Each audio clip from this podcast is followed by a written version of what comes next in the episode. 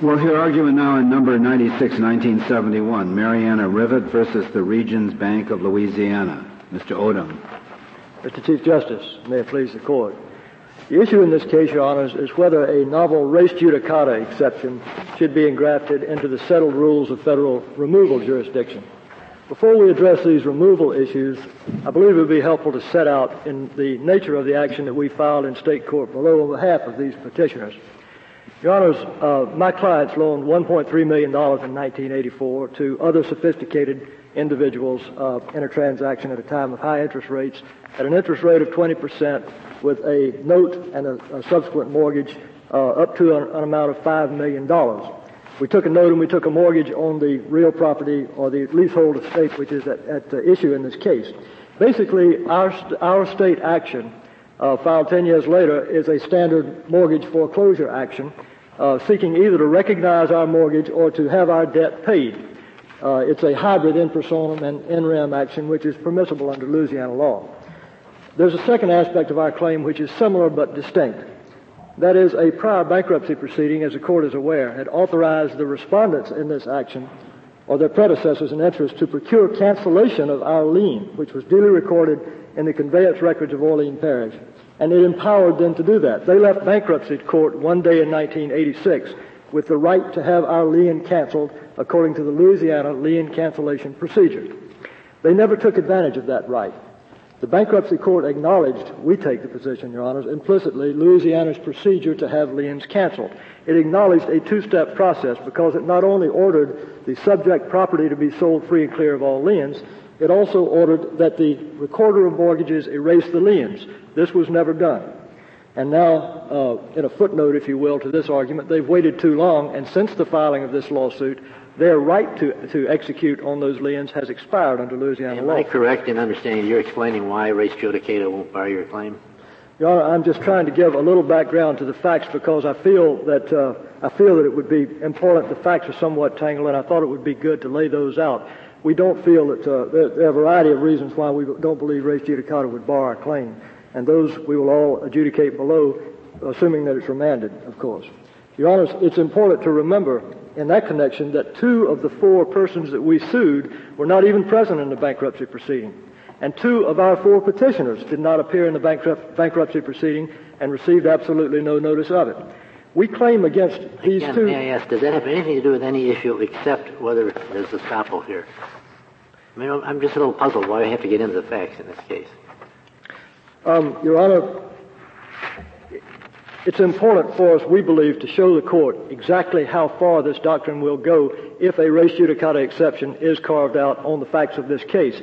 And that being so, you would have to see that this is not even a proper res judicata situation because two of the four persons were not even, two of the four persons we sued were not even a part of the bankruptcy proceeding. Therefore, my point in bringing these to the court's attention, Your Honor, is look at how far this goes. Where it's going is if you have any part of a claim that a bankruptcy procedure has affected in any way someone or that person's privity and interest in any way, or that can be alleged, that's going to be brought up by defendants as a res judicata exception. It doesn't have to be a complete res judicata exception. Indeed, it wasn't in this case. But your point, as I understand your brief, is that even a narrow res judicata exception should not be recognized. Absolutely, Your Honor. So you're just saying this is the parade of horribles. If we take the first step, we go down the slippery slope. Yes, sir. That's, that's exactly what I'm trying to suggest.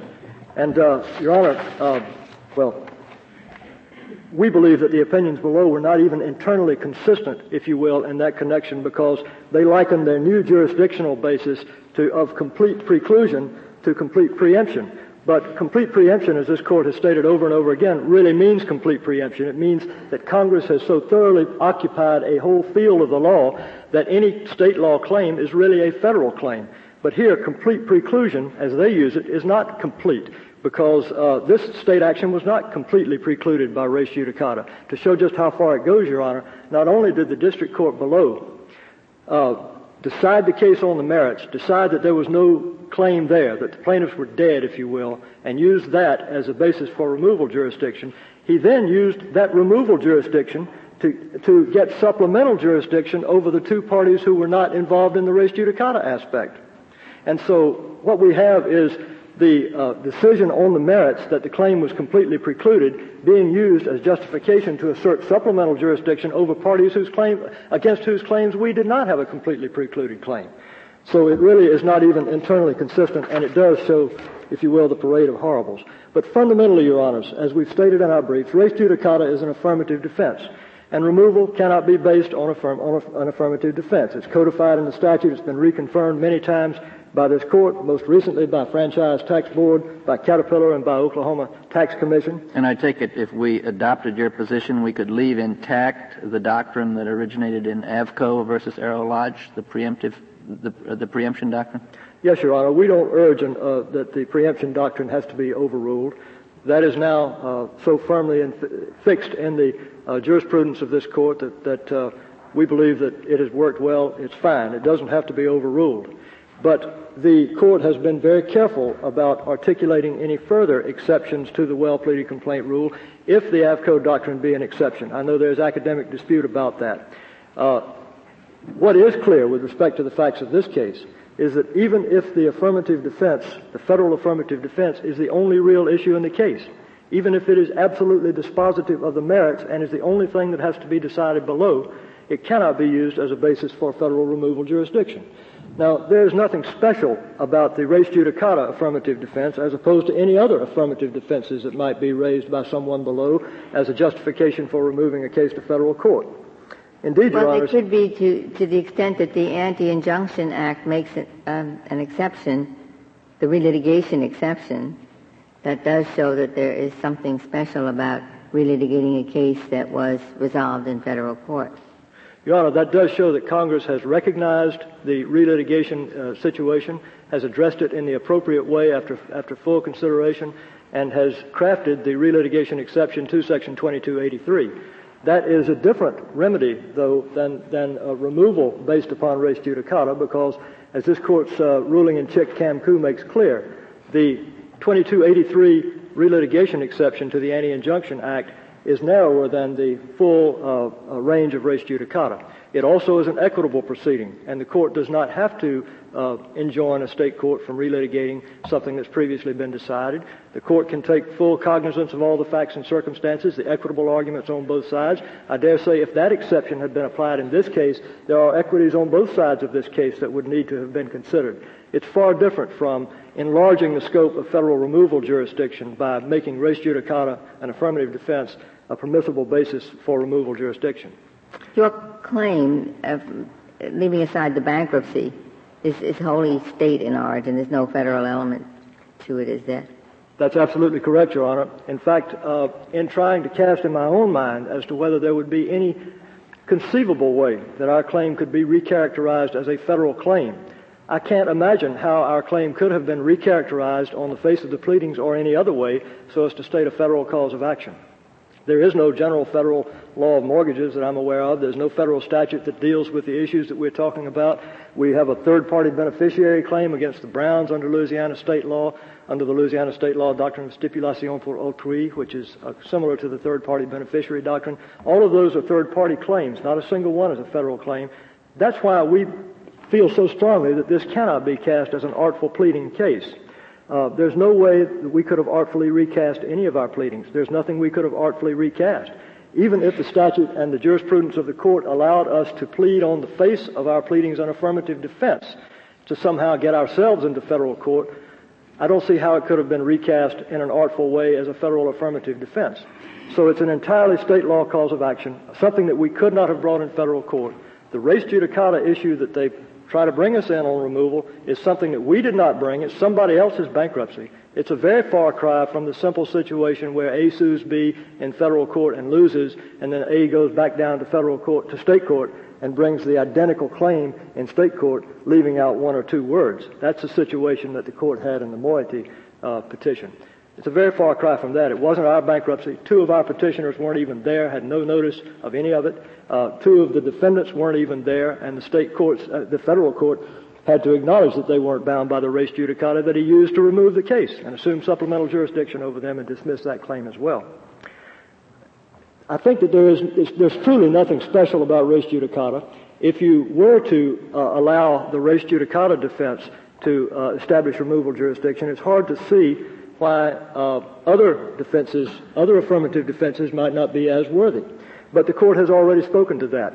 Indeed, uh, Your Honors, uh, any given application of res judicata is likely to be less significant than any given application of a tribal immunity defense, because tribal immunity is the result of a solemn treaty between the Congress of the United States and a sovereign Indian nation. There's, it's hard to think of how something could be more completely extinguished than a claim of, uh, based on a, a claim falling to the defense of tribal immunity. Yet this court in Oklahoma Tax Commission in 1989 said that that has to be decided by the state courts. The state courts are presumed competent to decide these issues of federal law. They do it all the time. Um, the respondents say that our claim was completely extinguished by the res judicata effect of the bankruptcy court below, and that's what makes it so different. But, Your Honors, that's exactly what the defendants argued in Caterpillar. They argued that the collective bargaining agreement governed by federal law completely extinguished the state law contract claims in that case. And in that case, again, this court said that kind of extinguishment doesn't mean anything. You cannot use an affirmative defense to establish removal jurisdiction in this case do with the, the footnote in our Moitie case, uh, Your Honor, the, the, uh, the more one reads Moitie, the more difficult it is to see how so many people became convinced that this court was articulating a new theory of removal jurisdiction based on res judicata. No such theory is mentioned in footnote 2 or anywhere else. Uh, Justice Brennan's vigorous dissent, which everyone cites, doesn't even address that. It doesn't mention anything about a res judicata defense. It addresses only the uh, preemption aspect of it and the antitrust aspects. The, if you consider the language employed by the court in the Moitie footnote, the court defers to the factual findings by the district court below and notes that at least some of those claims were sufficiently federal in character to support removal jurisdiction. At least some of the claims. That's not the language of complete preclusion. If it was completely precluded, we believe the court would have said so.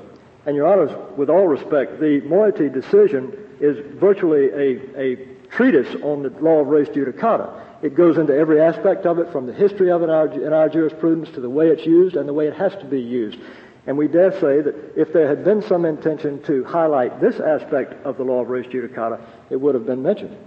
And, uh, Your Honors, the court in Moitie, this court, actually remanded the issue of res judicata to the Court of Appeals to decide stating that it was, quote, unnecessary for the court to reach that issue, unquote. But if the court in Moitie had been using complete preclusion, res judicata, as its ground for removal jurisdiction, then the res judicata issue would already have been decided. There wouldn't have been anything to remand to the Ninth Circuit for consideration. There would have been nothing to send back. Well, what made the case, uh, what was the federal character of the claim as distinguished from the preclusion defense? Your Honors, uh, it's clear from reading the, uh, the opinion and the opinions below that the sufficient federal, sufficiently federal character of the, of the, uh, the claims brought in state court was an intent to rely on federal law, an intent to really state federal claims in state law disguise. This becomes crystal clear when one looks at the unreported district court opinion, which, Your Honor, I confess I did not do until last week when I came and looked at your archives upstairs but it's in there on the third floor. The district court's opinion below makes it absolutely clear that the second complaint filed after the federal complaint was dismissed was identical in every respect to the, to the federal claim that had been there. Indeed, in oral argument, it was made plain that the only word that was changed in the second complaint was the word antitrust. The, uh, the court, that, that discussion of that, which makes it very clear, two paragraph discussion is found at pages 16A and 17A of Judge Spencer Williams' June 30, 1977 uh, opinion below. Uh, the, the, uh, it also makes it clear that the state law plaintiffs had pleaded identical words from the government's civil claim and the government's criminal claim, criminal action, two separate federal actions. They had initially, they had initially indicated their intent to be in federal court by filing the case in federal court. I'm speaking of the Browns now. Mrs. Moitie originally filed in state court. She did not wind up before this court. It was the Browns' claim that wound up before this court, even though the case is called Moitie. The Browns had originally evinced their desire to be in federal court by filing in federal court. Then they went back to state court, restated their complaint identically, word for word, leaving out the word antitrust and copying the federal pleadings of the uh, the, the federal uh, civil action and the federal criminal action. It is simply uh, it is simply an application of the artful pleading doctrine in the antitrust context, and there's every reason to believe, as we've said in our, out in our brief, that that's exactly what it was. There is zero reason to believe, either, either in the uh, opinion of the Ninth Circuit below, or in Judge Spencer Williams' opinion, or in the opinion of this court, that there was an effort to involve some new exception to the removal jurisdiction doctrines articulated by the court. What, uh, what did they, uh, just somewhat curious, I take it that the, orig- the Browns' original federal claim said the defendants had done something that violated the antitrust, the federal antitrust laws. Yes, sir. Surprising. Then they left out the word antitrust. So what were they claiming in the state court? In the state court below, Your Honor, uh, they alleged unfair competition and uh, uh, breach of contract. They may have alleged. Uh, right, so they had a list of defendants' activities. They said it violated federal antitrust law. Then they leave out the word antitrust. They say the same thing violates state law. State law. State uh, unfair competition law, yes, contract law, or something. Yes, sir. Well, I'd say, well, different claim. Well, single activity can violate state law. It can also violate federal law. And uh, we said in federal court violated federal law, and now we say the same thing violates state law, different law. Well, the artful pleading doctrine, Your Honor, exists for situations where uh, the claim can be recharacterized as a federal claim, and I believe on a straightforward basis, that's what the judge in uh, uh, in the Moitie case did, and that is what this court was doing in uh, in saying that at least some of those claims were sufficiently federal in character to support removal jurisdiction. But in any event, it had nothing to do with the law of res judicata or carving out a new exception whereby an affirmative defense itself could be the basis for jurisdiction. Uh, what the district court did in that case was, in fact, accepted jurisdiction on the basis of the recharacterization of federal claims, and then, having acquired jurisdiction, dismissed those claims due to res judicata. There was no linkage of res judicata to jurisdiction in the case anywhere along the line, including in this court. There was no effort to establish jurisdiction by reference to res judicata. They did not accept jurisdiction because the claim was being dismissed on the basis of res judicata. And that's the odd conundrum that we articulated as issue two in our questions presented. The court in this case uh, decided, made a decision on the merits and decided that the claim was completely destroyed and used that decision on the merits to justify having jurisdiction in the case. Nothing like that occurred uh, in the district court's analysis in Moitie. He was simply applying a straightforward, artful pleading uh, doctrine case. Your Honor, uh, explain that a little further because um, there are many instances, for example, constitutional law, where the facts are the same and and a claim may be brought under the federal constitution, and then the same claim is made in the state court saying that the state constitution means something different or more. So why is it different in the antitrust context? Well, Your Honor, if a claim is brought under, if, uh, if we're assuming that a claim is originally brought in state court and it also asserts violations of the federal constitution, I say that claim is immediately removable to federal court on the arrival. So I, I'm, I'm supposing a a case in federal court first. Yes, ma'am. And the federal court says you don't have that federal constitutional right. Then you bring the same case over again in state court and say, but I have a state constitutional right based on those very same facts. Well, in my view, Your Honor, that would be uh, easily to easily distinguished because the state constitution is a separate document, and many of them are very, very different from the federal constitution. The claims would be if there were legitimate state constitutional claims, they would possibly be vastly different from any federal claim. Isn't that the same thing with uh, federal antitrust laws and uh, state Valentine Acts? Uh, the, the, state antitrust laws remain in effect. They're, they're, they're, they're not uh, totally preempted by the uh, federal antitrust law, are they? No, sir, they're not. They're not. There's no complete preemption on So then, how do you explain the, uh, the, the, consequence in, in Moitie? Your Honor, in that case... The outcome. In that case, the judge literally drew a chart, which is also in the record upstairs, of the differences, the differences in the claims. Uh, I think it's the way I explain it, Your Honor, is that it's a case-by-case analysis. And if there were a state law that were vastly different from the federal law, perhaps that would mandate a different conclusion. This court was satisfied in the Moitie case that at least some of the factual findings by the district court supported jurisdiction. That is a good example of why I think the word factual finding was used. It is a, a, a comparison on a case by case basis to find out what is really going on. And it seems to turn on, at least in part, on the intent of the parties to bring a federal action, which was evinced very forcefully in the Moitie case.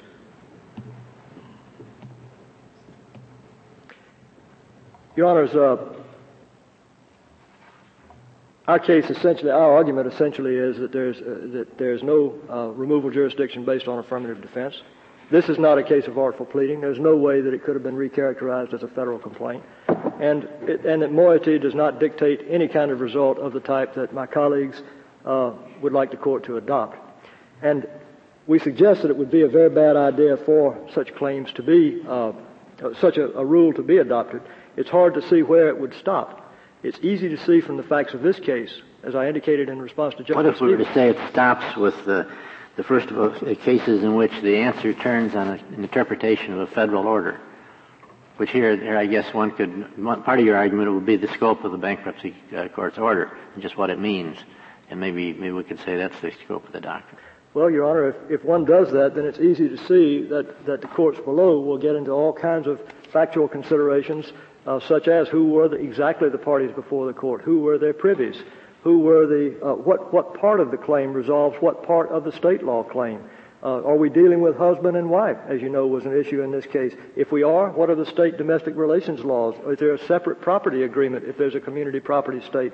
And you can see this turning into a mini trial on the basis, on the, the issue of uh, removal jurisdiction so much without any reason for it because there is no harm that any any possible beneficial gain in efficiency or anything else that could be gained by making such a rule uh, is far outweighed by the harm it would cause. Let me ask you this one other question. Do you, is the res judicata issue a matter of federal law or state law in your view? Federal res judicata law, Your Honor. Federal. You think it's federal? Yes, sir. And I believe the state court would apply federal res judicata law. And, uh,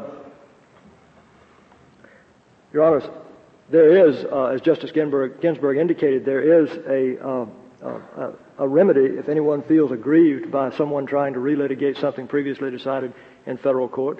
Section 2283, the relitigation exception, provides that remedy and provides a far more sensitive means of application than any kind of uh, removal, absolute removal rule would, would uh, supply.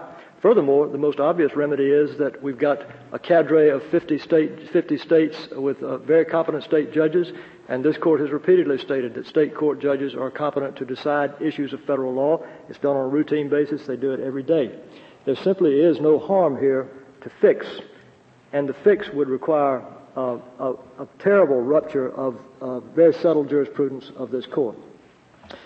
Your Honors, uh, that concludes my argument. If there are no further questions, I'd like to reserve the balance of my time for rebuttal. Very well, Mr. Odom. Thank Mr. Stern, we'll hear from you.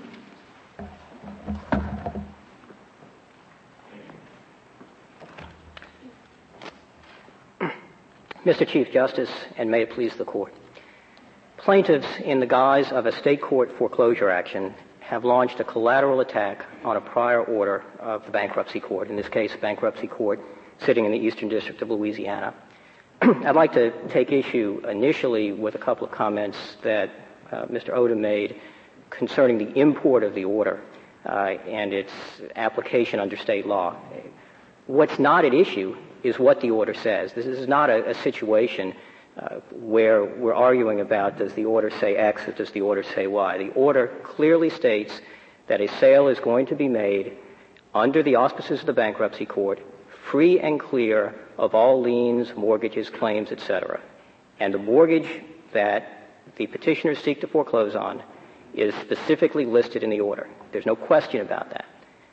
And what petitioners are seeking to do is attack the validity of the order. If you read their brief, uh, I believe perhaps the clearest indication is on page 48 of the brief they want to attack the validity of the order in terms of were the proper parties there, was the proper notice given, was the proper procedure used. Well, Mr. Stern, you, it was your client who removed the action. Was that is correct. And in order to remove it, uh, you have to comply with uh, 1441B. No question. Uh, any civil action which the district courts have original jurisdiction. And how, how do you phrase your argument that a district court would have had original jurisdiction? Well, the, that goes back to the question of how the artful pleading doctrine works in the first place. It requires some recharacterization. I believe Justice Breyer's question dealing with Moitie points that out. On its face, Moitie had only state causes of action.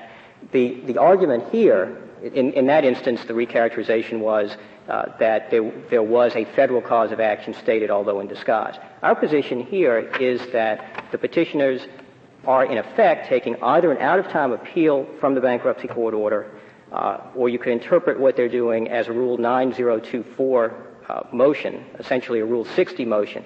They are seeking to attack the bankruptcy court order. And the Fifth Circuit saw, saw the case that way and, and made specific reference several points during its opinion to the fact that this is a collateral attack. This is, in disguise, an attempt to retry the bankruptcy case.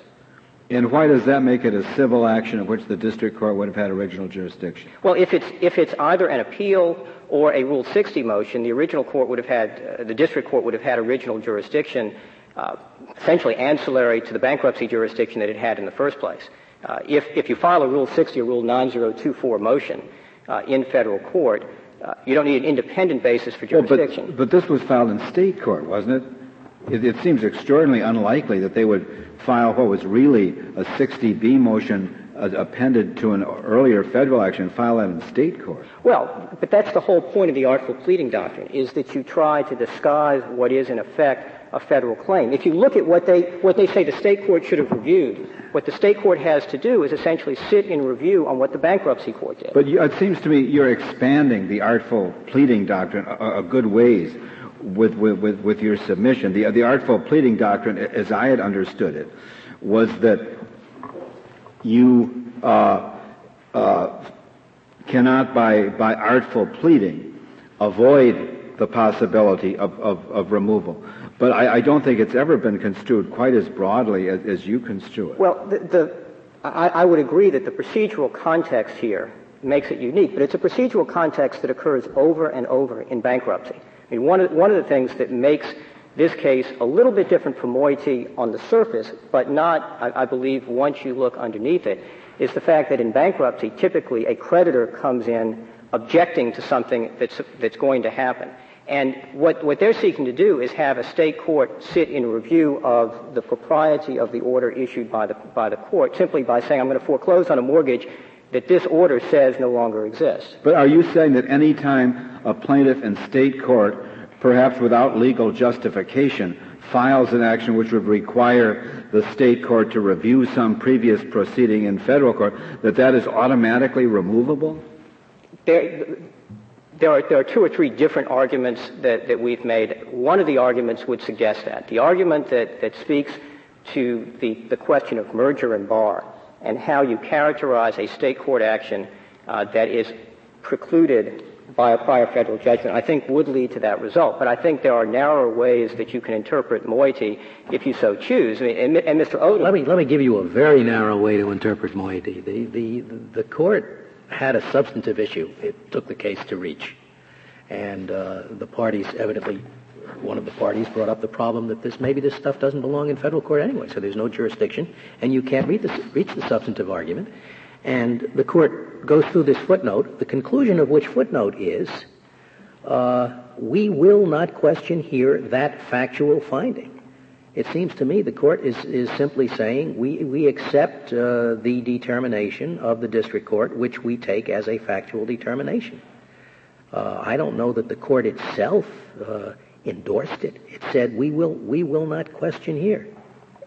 Whether the court was endorsing the finding, so to speak, uh, Your Honor, I, I think, though, to some extent begs the question because the court had to consider whether the case was properly before it in the first place. Oh, but, and, we, but we have a lot of jurisdiction that says uh, a, a, lot of uh, a lot of jurisprudence that says where where a question of jurisdiction is just uh, accepted or assumed by the court and not uh, and, and not uh, considered and ruled on, it won't be considered precedent, precedential. And well, I don't know whether this isn't that. Well, we will not question here that factual finding. Well, bottom line. Well, with, with all due respect, first of all, the the jurisdictional issue was clearly brought to the court's attention because there is a dissent by Justice Brennan, 90% of which is devoted to the jurisdictional issue. And footnote two makes clear that the court is considering the issue. Secondly, there is the question of what factual finding means in that context. It's not a factual finding that a jury could make. This, this isn't the kind of issue that's going to go to a jury. It's essentially a legal characterization of a claim. Well, if we take out the word factual in that last sentence, then Justice Scalia's uh, explanation would be quite sufficient, would it not? Well, it would be sufficient to this extent. What it would be saying is that district courts have the authority to recharacterize claims if they believe that despite what's, despite the characterization that the plaintiffs give to a claim, it is in fact something else. Well, every single statement in a Supreme Court opinion isn't a pearl, so to speak. uh, and I mean, I think if, if, you find something in a footnote that is rather vague, uh, you, you expand on it or put great weight on it kind of at your peril. Well, I, I recognize I'm speaking to the author of that footnote. So. uh, I, I, there, there is a danger in reading too much into Moitie, uh, in, into the footnote, but I think at a minimum, what it stands for is recognition by the court that there is such a thing as artful pleading. I mean, that, that much, it seems to me, is clear from the footnote. And secondly, that the doctrine of artful pleading is going to expand to some extent beyond the preemption cases. Well, if, if, if you're right about that, and that artful pleading consists of bringing a cause of action to which there is a defense that a federal uh, a prior federal case gives a, a, a res judicata uh, uh, uh defense, uh, then what would follow is not only you can't not only you can remove it, but but that that state law claim to which there is a possible federal res judicata defense can be brought originally in federal court. So any any state law claim, you know, how clear does the federal bankruptcy defense or the other federal res judicata defense have to be? Let me suggest that in this case, if, if you want to view Moitie at its narrowest, and, and let's, let's take your construction of Moitie, uh, Justice Scalia, there's a factual finding that despite what someone purports to say, it in fact is really something else. Right. And, and that the, the court on review uh, doesn't need to disturb that. That's what we have here. I mean, if you look at the opinion of the, the Fifth Circuit. Okay. Uh, the Joint Appendix, yeah. Joint Appendix, page 81. And let me just read one sentence, and, and then perhaps we can get to, get to the core issue that, that you're speaking to. It says, despite its intentionally deceitful garb, the core issue of the Moran subsequent state court complaint was the efficacy of the final executory non-appealable order of the bankruptcy court that had freed the leased premises from, inter alia, the Moran second right. mortgage. Now, and, and, and, I agree with you, if this were a case like Moitie, where this question was just an obstacle to our reaching the issue for which we took the case, we could get rid of it with a footnote that said we're not inclined to question, uh, you know, the district court's factual finding on this on this uh, inconvenient jurisdictional question that's been raised. Unfortunately, we took this case for the jurisdictional question. It's hard to write a footnote like that. There, there, there, there couldn't be any text to which the footnote would attach itself. Is that why he's coming back? but why then, if it's open, if it's an open question, uh, yeah. why should why should the the law uh, recognize any exception, but for the possible preemption exception? It's a uh, doctrine that is supposed to be clear, so people don't spend all their money litigating jurisdiction and uh, therefore you have to be able to, if you're a district judge or a party, you have to know what you're doing, what court you're supposed to be in, and the rule is absolutely clear. Read the complaint. If the complaint states a federal cause of action, you know where, you know it's possible to remove it. If it doesn't, you know it's not going to be removable. That helps the judges, it helps the parties. Now, now why wouldn't that be the rule? Clear and simple, instead of having endless expenditure, as this case may illustrate. Well, the rule, as, as, it had been stated in the Fifth Circuit, was clear. I mean, this was not, uh, and, and, there was a, a, ruling by the Ninth Circuit. Oh, clear. It was, it was, it was clear for purposes of what, of what we were doing. I mean, the, the fact is, of course, we're, we're up here, and that, that makes it a whole different kind of case. But there was a very clear rule, and the rule that we have uh, suggested in our brief is a clear rule. The rule would be clear that you, you look at the face of the complaint. If it states the, the, the complaint, I think, here is, must say, I couldn't find it in the documents, but I'm guessing. The complaint must say, there's a piece of paper called the Louisiana equivalent of a mortgage. It's on file somewhere. Go read that piece of paper. That piece of paper, as a matter of state law, says we're entitled to the building or some money or something. That's what it says. I take it. And you say we have a defense. The defense is that the bankruptcy court makes that order, makes that void. That sounds to me classic case. State law claim, federal defense. Now, if that's what's going on, why should you be able to remove? How could we let you remove without eroding the basic doctrine? Let, let, Look at let, the face of the complaint. Let, let me answer that in, in two stages, uh, because to some extent, uh, the initial part of your question deals with whether the artful pleading doctrine should apply even in preemption cases. I mean, in a, in a preemption case, there is a state law claim being asserted. AVCO, Franchise Tax Board, and so forth. Yet in two of the four preemption cases, the court has said, despite what it appears to be, it is in fact a federal claim. And that requires delving into what the substance of the action is, delving into federal preemption law, and getting into all sorts Mr. of. Stern, let's slice off one part of that, where there is no federal law, where there's blanket preemption, so state law effectively doesn't exist because federal law covers the field entirely. That's one set of circumstances. Here you have what appears to be just a garden variety, wholly state law claim. The federal element comes into it only by way of a res judicata preclusion affirmative defense, which Rule 8c says, if, suppose you never raise that defense, this wouldn't, it would still be a claim. If you're supposed to judge it from the pleading, from the complaint, if you're not obliged to raise res judicata, it isn't the kind of defense that a court raises on its own motion, like subject matter jurisdiction.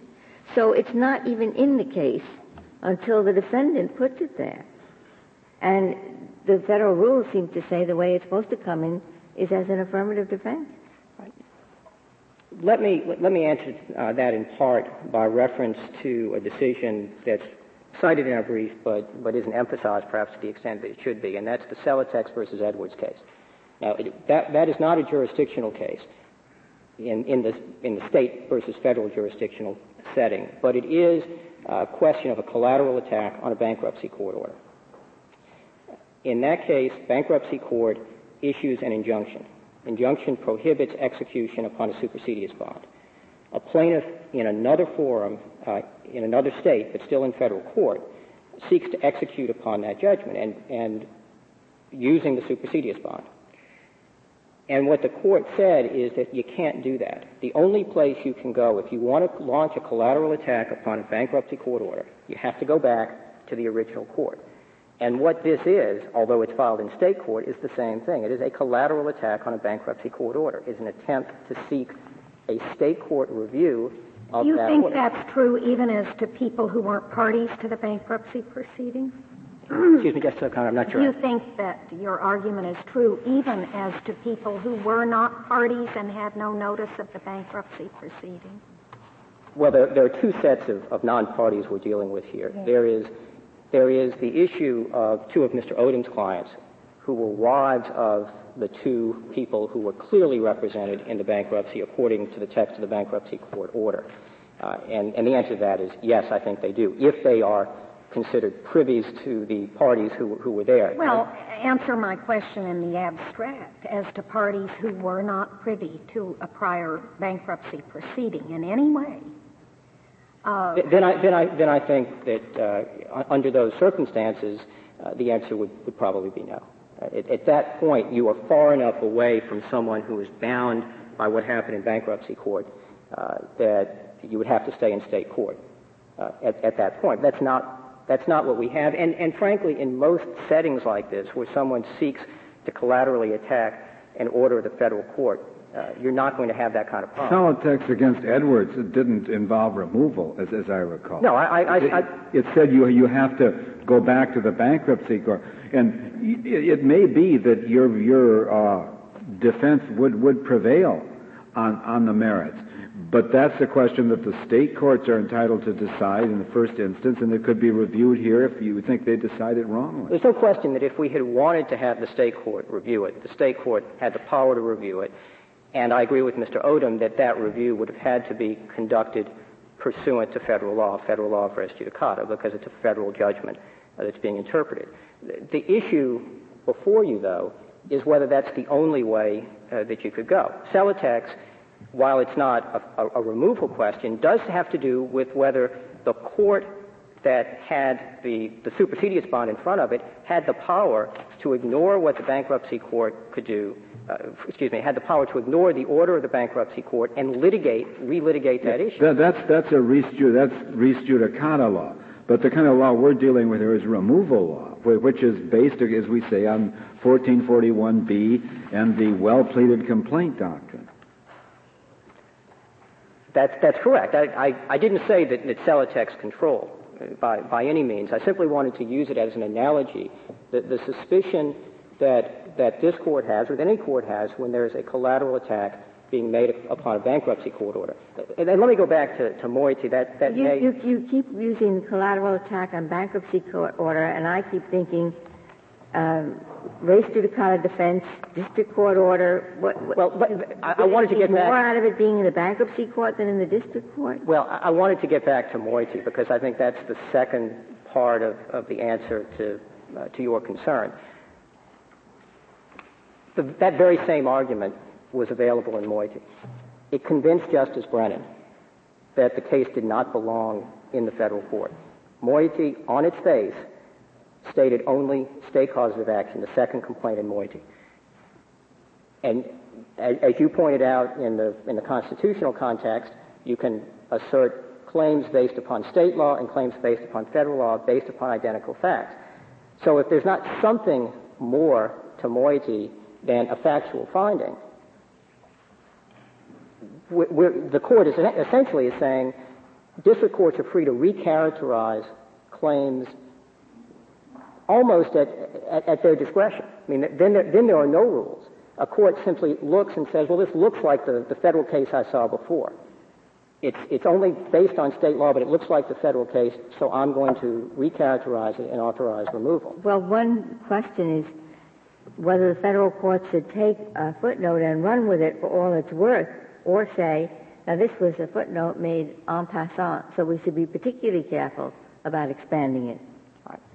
I, recognize that, and, and, my suggestion then, uh, and I believe I, I, may may have begun the answer in response to one of uh, the Chief Justice's questions, is that if you want to interpret Moitie that narrowly, still, the characterization of what the Fifth Circuit has said about this case, which is this is an attempt to retry what happened in the bankruptcy court, would, would still carry the day. Under the narrowest construction of Moitie, there has been, in effect, a finding by the court below that this is the bankruptcy case. What work does that argument leave for 2283?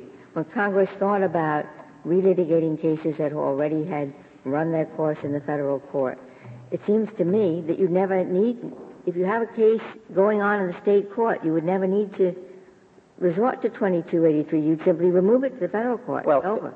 There, there are a couple of, of distinctions between how 2283 would work and how the well, give me a case where you could get relief under 2283, but not via this removal that you claim. If the if the judgment of the of the federal court were based entirely on state law, that would be one one difference. The, the, the, rules that, that all the lower courts have come up with have to do with whether the federal court is adjudicating issues of federal law so that the subsequent claim is in effect is that a, a true claim about, arising. about 2283? It has it, no, it doesn't work in diversity cases? 2283 does work in diversity yes. cases. So, so part of part of what I'm saying is that 2283 cuts more broadly in that sense. 2283 has also been applied in cases involving issue preclusion as opposed to claim preclusion. That is, there is an issue that may arise in the subsequent state court case, which the defendant says uh, is now precluded as a result of something that happened in federal court. That would also be subject to a 2283 injunction. We certainly don't contend that there would be any right to remove based upon the preclusion of a single issue in what is otherwise a state court case. So, in both instances, 2283 cuts differently. And to the, and, and to the extent that we're saying that what Mr. Odom has really filed is a federal claim, there's, there's already, in the, in the case of a federal cause of action filed in state court, in, in, the, in the event of, of a res judicata situation, the right either to remove or to seek an injunction. If, if you didn't answer his complaint, That is correct. He would get a default judgment under state law, pure and simple, right? If we did not answer his complaint, um, if, assuming he could prove up his case, yes. I mean, he still has to prove it up to the yeah, but the there would be court. no federal element in that at all. In- because in you the didn't proof raise that- because you didn't raise a defense. In, in the proof that he would offer, uh, I, I am assuming that he would simply offer uh, proof of debt, uh, proof of mortgage, essentially. And, and you're So correct. you you must come in defensively to assert this protection of the federal judgment. Th- that's true. That was also true in Moitie. But if, you leave, I'd I'd like to go back for a second because I didn't get your answer to my particular question. Normally, we look at the plump complaint, and you, I think, correctly pointed out that there is one exception, namely preemption. Now, if forgetting the footnote in Moitie, is there any reason that we should have two exceptions? I mean, let us say I'd start from the hypothetical position. One exception is bad enough. I want to know if there's any reason why we should Well, go into two. Let- let me And, s- uh, let- uh, what it will be, of course, the concern is that if you have two, uh, then there might be three, etc. Well- and what you are asking for is an exception for a defense. We have a defense. We want to go into federal court on the basis of the defense. Let me suggest a couple of policy considerations that do not apply across the board, but do apply in situations like this arising out of bankruptcy. Free and clear sales orders. This is part of the essence of what bankruptcy courts do. Unlike the situation in Celotex where there was a significant issue of bankruptcy jurisdiction, there's no issue of bankruptcy jurisdiction here. The stability of titles is at issue. In effect, what, what we would have here is a procedural avenue that someone dissatisfied with an order of the bankruptcy court could use and run to state court. And you also have, uh, notwithstanding the general competence of state courts and their ability to consider bankruptcy issues, courts that rarely deal with bankruptcy issues. And so, and so what you, what you would have, at least in the narrow type of situation that we have presented by this case, is a situation in which the stability of titles that are obtained through bankruptcy is at issue. And that's exactly what we have here. We have a third party who's purchased this property. There are millions of dollars that have been put into a piece of property, and now 10 years after the bankruptcy court order, we have an attack in state court seeking to, to enforce the mortgage. So in terms of policy considerations, I would suggest those at a minimum might say that if someone is seeking to foreclose on a mortgage that is the subject of a free and clear sale order in bankruptcy court, that at least can be recharacterized as an attempt to, to appeal from or seek to modify the bankruptcy court order. Mr. Stern, could I ask you about Moitie again? Why, why can't you explain the Moitie footnote? And I think this is somewhat uh, the way uh, uh, the petitioner characterized it. The Moitie footnote doesn't say anything about res judicata, nor, nor for that matter does Justice Brennan's dissent, to which you say the footnote must have been directed. I, I don't believe he mentions res, res judicata even in the dissent. So we don't really know that the reason the court is saying that this is uh, an artful recasting of essential federal law claims was because of the res judicata defense. You're, just assuming that. It may, it may well be that the court was just saying, look, it was the same complaint filed. We just crossed off antitrust and put in Valentine Act or whatever the name of the California law was. I, I really think that that's a, uh, a more plausible reading of the footnote. Now, maybe that, whether that was right or wrong, it has nothing to do with this case whether crossing off a uh, antitrust and putting in the name of a, of a, of a similar state. And that's what that's what Brennan was, was addressing in, in his dissent. He said there are state antitrust causes of action as well as federal, and if you bring them, it's it's not a federal claim. Right, and, and that's and that's the point. Whether whether you want to go the distance that that we have suggested in our brief, you go, or just go the very short distance that I tried to outline for Justice Breyer a moment ago. At, at a minimum, what Moitie says is that courts trial courts, courts of appeal, do have some limited discretion to recharacterize a purported state cause of action that has been filed if, in their view, considering all the circumstances, this is really an attempt to, to file a claim or redo something under federal law.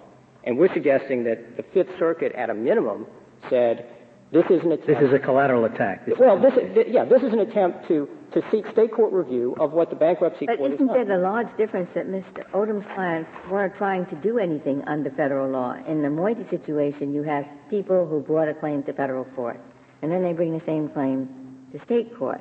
Here, the um, I forgot the names of the people involved were not looking to be in federal court at all. They were dragged in there because there was a bankruptcy. So it's, it, are the cases distinguishable on that basis? On the surface, yes. I think when you look below the surface, no. In order for there to have been a contested proceeding in the bankruptcy court in the first place, they had to file an objection to the trustee's proposal that the property be sold free and clear. If you look at the bankruptcy rules, the contested proceeding is triggered by their objection. So they, in fact, instigated the contested proceeding in bankruptcy court that forced the court to determine whether the property could be sold free and clear of their lien. Well, but they, they but they didn't choose the, that court to walk into. They had, in the bankruptcy, no other choice. In the Moitie case, his parties who go into a federal court, and then they do the same show over again in state court. It was their choice. They picked the federal forum when they could have picked the state forum. Once the bankruptcy is ongoing, these creditors have no place else to go. Well, let, let, me, let me suggest that, that the distinction doesn't, doesn't really hold water if you take it a step farther. By that logic, if someone files a federal constitutional claim in federal court and a parallel state constitutional claim in state court, the, the, state constitutional claim could be removed because it's nothing but the federal constitutional claim. And, and, I don't think anyone believes that to be the law. Thank you, Mr. Stern. Thank you, Mr. Odom, you have six minutes remaining. Thank you, Your Honor. Um, may it please the Court, I have just a couple of points to make in response to, to some of the questions that were directed to Mr. Stern. Um, as far as taking a footnote and running with it, I didn't make this obvious point in my argument, but we did make it in the brief. Taking this particular footnote and running with it, if you're a district judge below, is even less appropriate than in other circumstances because here we had three unanimous opinions of this court following the date of the footnote that expressly reconfirmed all of the fundamental elements of removal jurisdiction in exactly the way that we've argued. So a clearer view than that would be hard to find. I agree with Mr. Stern that stability of titles is important, but under his view, the state recordation doctrine is of no moment at all and can be completely ignored when if there is a bankruptcy, a two-part bankruptcy judgment order, the first part where the judge snaps his fingers and says, poof, if you will, all liens, uh, the property may be sold free and clear of all liens. And the second part of his order orders and directs and authorizes the erasure of all the, the uh, liens. The second part is not taken care of and is not fulfilled. Then, uh, if you simply allow him to rely on the first part of it, then it says that the entire state record, state uh, title recordation policy is of no moment at all because a party in another state is not is entitled to rely upon what's on file down at the New Orleans uh, conveyance office. And uh, under Mr. Stern's theory, it would not be. Stability of titles is important. Uh, I will note that there was no adversary proceeding under Rule 7001 in the bankruptcy court below. This is an argument that we made below to suggest that the matter was not, in fact, actually litigated. We didn't even have a cause of action at the date of the bankruptcy. Not only were two of our people not there, we didn't even have any cause of action because the Browns had not attempted to pass title in derogation of our mortgage at that time. The bank had not let its right to enforce the erasure order expire at that time. At that time, there was no. Our loan was not in default at that time. We were not claimants in the bankruptcy proceeding. This was a balloon payment, a one-time balloon payment that was not mature at the time of the bankruptcy. In fact, the loan had been made only shortly before the bankruptcy. The obligation sued upon is, in fact, a new post-bankruptcy obligation due to the written waiver of prescription, uh, which we say under state law constitutes a novation. That That's all goes page. to the merits of it does, the claim. It does. And, and it does. It's in the record, Your Honor. It, the, the, the, no acceleration for insolvency? No, sir. balloon payment with no? No, sir. Who wrote that? I didn't write it, Your Honor. I'm not sure. But uh, the, the, the novations are in the record at pages 138 and 139 of this matter. Um, Your Honor, as far as any particular uh, uh, concerns about bankruptcy, obviously Congress can address that if it wants to. If it wants to uh, pass a statute saying that anything relating to bankruptcy is is uh, uh, to be done a different way, then that's fine, it can. If there are no further questions, Your Honor, I believe I've stated my argument as best as I can. Thank you, Mr. Odom. The case is submitted. The Honorable Court is now adjourned until Monday next at 10 o'clock.